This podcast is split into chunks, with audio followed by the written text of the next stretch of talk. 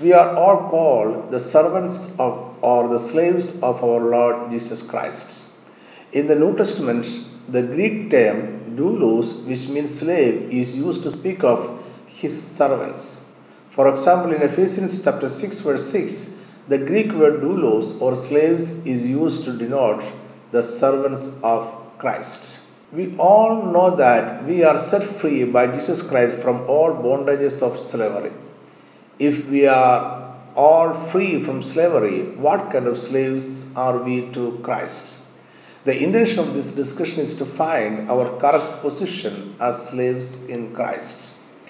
Let us draw our attention to, to three passages Deuteronomy chapter 15, verse 12 to 18, Exodus chapter 21, verse 1 to 11, and Leviticus chapter 25. All these three passages are about the sabbatical year, the jubilee year, and the freedom declared to a slave from the debt and bondage. A description of the sabbatical year is there in all these three passages, and the jubilee year is narrated in Leviticus chapter 25 we are bringing together all these passages for this study. A detailed study of the Jubilee year is available in our video channel youtube.com slash the Naphtali tribe.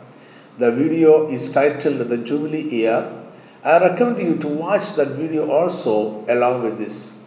It will surely help you to understand better both the sabbatical year and the Jubilee years details narrated in that video is not repeated in this video.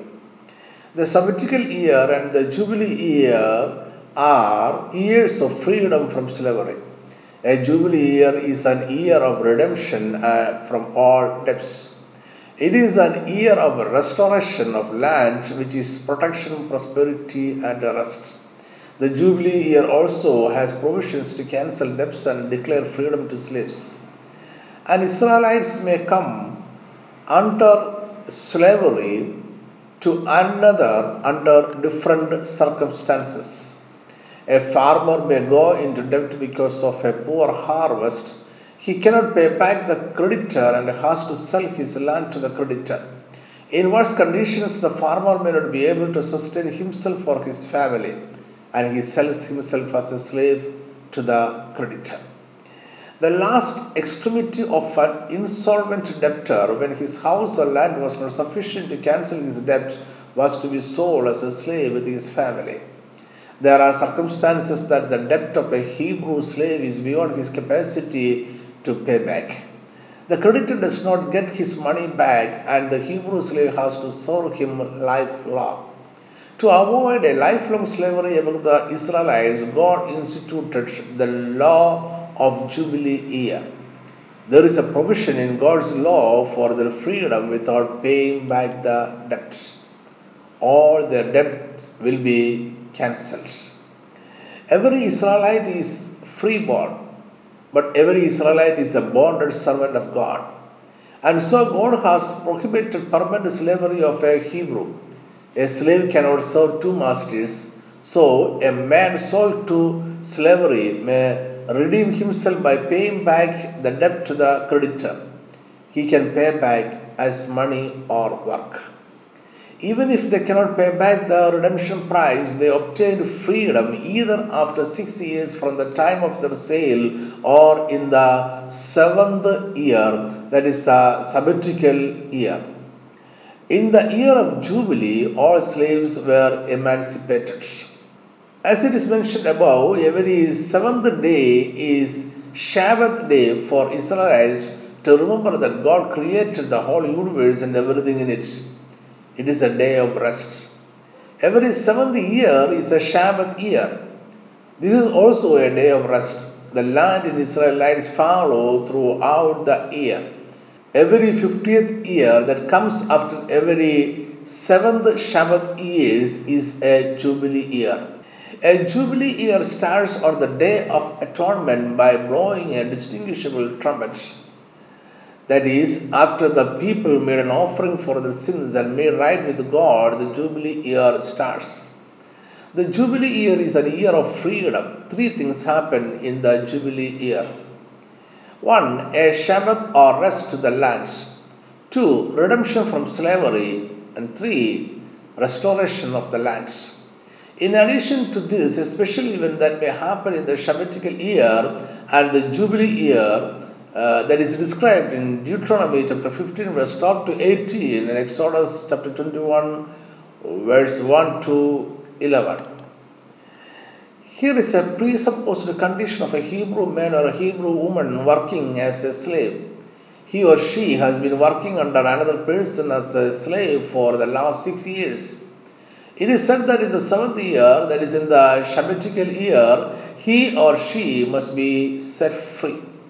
Deuteronomy chapter 15, verse 12. If your brother, a Hebrew man or a Hebrew woman, is sold to you and serves you six years, then in the seventh year you shall let him go free from you.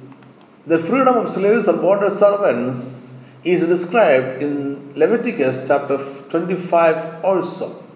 The freedom of slaves happens in the Jubilee year also.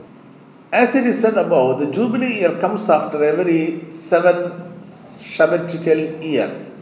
The regulations for Shabbatical year and the Jubilee year are the same. In the Jubilee year, not only that the slaves are free, but the land which was sold to a creditor is also redeemed or returned freely. Jubilee year is an year of restoration of freedom and land to the slaves. So, Jubilee year is a larger picture of freedom or redemption and restoration. Since everything that happens in the Shabbatical year happens in the Jubilee year also, we can well assume that what happened to a slave in the Shabbatical year happens in the Jubilee year also. The longest period of slavery for an Israelite is six years. The term six years is to be understood as referring to the Shabbatical years. For let a man come into servitude at whatever part of the interim between two Shabbatical years, he could not be detained in bondage beyond a Shabbatical year. So that if he fell into bondage in the third year after a Shabbatical year, he had but three years to serve, if the fifth, but what? The seventh Shabbatical year and the fiftieth Jubilee year were years of redemption and restoration for all slaves in Israel. And God instructed the masters not to send away a slave empty handed. The master should supply him liberally from his flock, from his threshing floor, and from his wine press. God claims his right to institute rules and regulations on the Israel community on the basis that he redeemed them from the slavery of Egypt and restored their land in Canaan. Israelites came out of Egypt into freedom with great enriched spoils of gold and silver received from their Egyptian masters. So, in gratitude to God who brought them out of Egypt with the gold and silver, they should not send their slaves empty from their master's house. The important event in the uh, redemption process comes in Deuteronomy chapter 15, verse 16. Here it is presupposed that there are two types of masters one is a cruel slave master, and another is a loving master. The cruel slave master has been treating the slave harshly. Life under this cruel slave master is hard, poor, unsecure, and uh, restless. The sole aim of the cruel master is to steal, plunder, and kill. It is a miracle that the slave lives so long. Now, before we move forward, let us understand that redemption or freedom from slavery is only a change of masters. Redemption is freedom from the slavery of a cruel master into the slavery of a loving master. That is why Israelites are called God's bonded servants or slaves.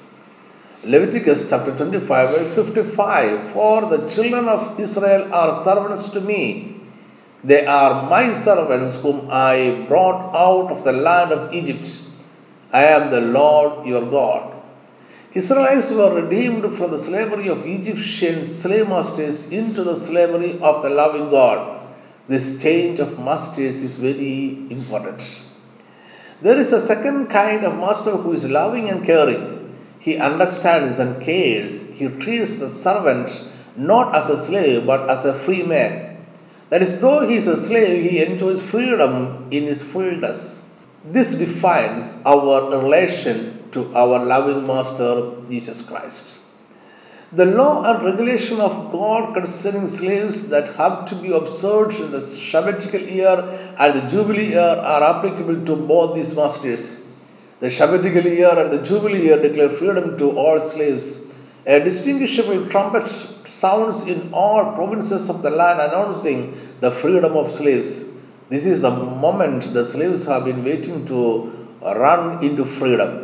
All their debts are cancelled, their land restored, and uh, freedom declared. What would the slaves under the above mentioned two types of masters do at this historical moment of the trumpet sound is the key to this study. Surely we know that the slaves under the cruel master would jump and shout in joy and run out into his freedom. He won't wait to say thanks to the cruel master. He will never come back, or at least he would prefer never to come back. The second type of master, who is kind and loving, also declares freedom to all his slaves at the same trumpet sound he sends them away with a portion of all his wealth. There is no strings attached. The slaves are free indeed. But the slave does not want to go. He is reluctant to leave the loving master. He loves his master and his household so much. He has never enjoyed so much care and protection from anywhere else. So he decides to stay back with his master. The reason for wanting to stay is his love for his master. And if the slave prefers to stay back, the master should not send him away but accept him as a slave forever. A ceremony follows to declare him as a bonded servant forever. Deuteronomy chapter 15, verse 16 and 17. And if it happens that he says to you, I will not go away from you because he loves you and your house, since he prospers with you, then you shall take an awl and thrust it through his ear to the door, and he shall be your servant forever. Also to your female servant you shall do likewise. Exodus 21 adds one more detail to this ceremony. Exodus 21, verse 6. Then his master shall bring him to the judges he shall also bring him to the door or to the doorpost, and his master shall pierce his ear with an awl, and he shall serve him forever. The Hebrew word used for judges in the above verse is Elohim, the same word used for the Almighty God. That is, the presence of judges is the presence of God. The slave is brought before God because it is a solemn ceremony where the permission and blessing of God is necessary. It is a covenant between the master, the slave, and God. The ceremony is very significant. It implied that thereafter he is closely attached to that house and family. He was bound to hear all his master's orders and obey them punctually.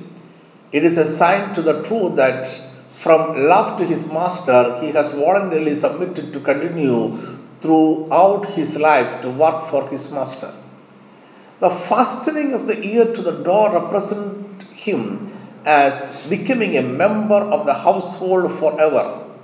He is permanently adopted into the household. This is a wonderful relationship that could have been built between a master and a servant. Hereafter, he is not a slave who is sold for debt, but a free slave who has willingly submitted to the lordship of a loving master. He is no more in debt, but redemption and restoration is made. But he decides to submit everything to the protection and care of his loving master. He finds truth that the lordship of the master is true freedom. In those days, free slaves could hold high and privileged positions and be seen as one of the family. They are assigned minimal duties in the household Abraham's servant Eliezer is a good example. Eliezer was Abraham's free slave. He was the steward in the family. He was supposed to be the heir to Abraham's wealth before the master begot a son, he was entrusted with the important duty of finding a bride to the master's only son. Now let us move to the New Testament uh, relevance. 1 Corinthians chapter 7 verse 22. For he who is called in the Lord while a slave is the Lord's freedman. Likewise, he who is called while free is Christ's slave. What Paul says is that we are free man and a slave in Christ at the same time. In the New Testament, the significance of the uh, type described in Deuteronomy chapter 15, there are both the masters. We are sold into the slavery to a cruel master that is Satan. Sin caused a big debt into our life that no man can ever pay a ransom for redemption. All our joy, peace, health, relationships, material wealth, and all were sold to the cruel master.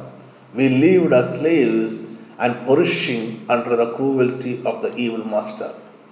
We were wondering who will pay for our freedom. Then a close relative to us having blood relation to us except that of sin came and paid the debt for our redemption and restoration. The ransom for our souls was paid by his blood. Jesus is our Shabbat. Jesus is our redemption, restoration, and rest. When the gospel is clearly preached, the acceptable year of the Lord, the Jubilee year, is proclaimed. With the announcement of the gospel of the kingdom of God, the year of release of our debts, of the deliverance of our souls, and uh, of rest in Christ started. The trumpet of the Jubilee is freedom to all mankind. All humans are free to leave the cruel slavish master and go into full freedom. That is what gospel means. We as Christians understand redemption in a different way. We know that there are no strings attached to our freedom declared by the gospel, but we also know that being under the lordship of our Redeemer is better freedom. Our Redeemer Christ is a good, caring, and loving master. The choice is ours. There is no force used by the master. We willingly go to the loving master. We confess our love for him and willingly stay back to him. Then the loving master will take us to the judge, the Almighty God. We are judicially declared as a slave of the master, and the master puts his mark upon us. Thus, it becomes a permanent relationship. So, we are slaves of Christ, not out of force or fear. We are slaves to Christ not because we owe him a debt. We are slaves of Christ because we love him and understand that life under his lordship is protection, prosperity, and rest. We are not sold to Christ, but willingly submitted to Christ. We have submitted ourselves to Christ as his slaves because Jesus is the only loving master we can find in this world. We are not slaves in the ordinary sense, but we are free slaves. Let me conclude with a few more sentences. As a free slave, we bear the mark of Jesus Christ. This is a privilege to a slave. All those who see us understand that we are a special slave of a loving master. Nobody wants to go away from the master. Slavery under our master is real freedom. And because of the special mark of the master upon us, we are bound to live honoring our master. Our life must be an honor and witness to our master. Our master is a holy person, so we honor his holiness. Our master is a loving and caring master, so we should witness his love and care. So live a holy life, witnessing his love to the world. Thanks for listening. Amen.